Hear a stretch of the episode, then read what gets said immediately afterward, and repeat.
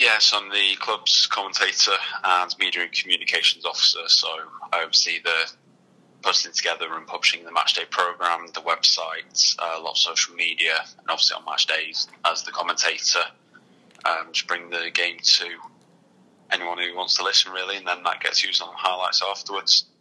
Do you think there's been before they took charge and came into the club? Do you think there's been like a difference in like the media focus on the club?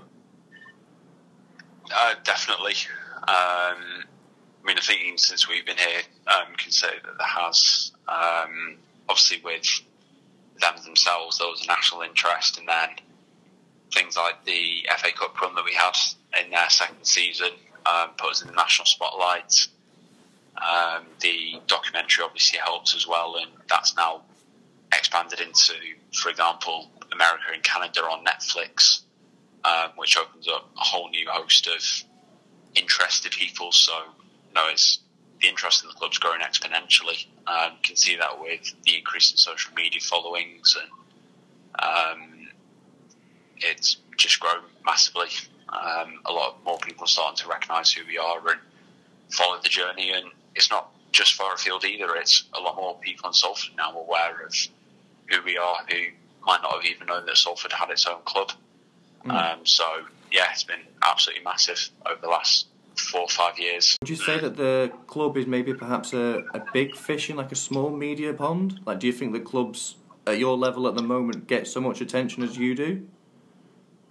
Um, I mean, again, like there's a lot of different ways to look at this. Um, we do get a lot of comments that are the BBC media darlings, the Sky's darlings, they're going to be the BT darlings, etc. Um, interestingly enough, I think if we look at our media and relations, yes, we've had those. We've been very fortunate to have the documentary on BBC and Sky.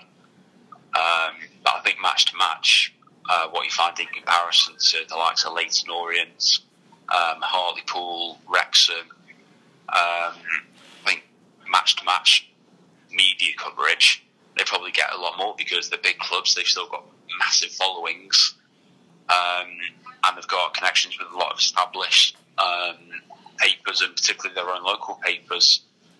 Um, I think you look at Harrogate, they've got a good relationship with BBC Radio Yorkshire. Um, we don't have the same with Radio Manchester. We feature from time to time in the non-league segment, um, but we don't get that, and you have to put it into a longer-term perspective. You know, three shows on the B- on the BBC plus two FA Cup games. Okay, that's amazing. Um, but you know, match to match, there's probably a lot of other clubs who've got far better media coverage than ourselves.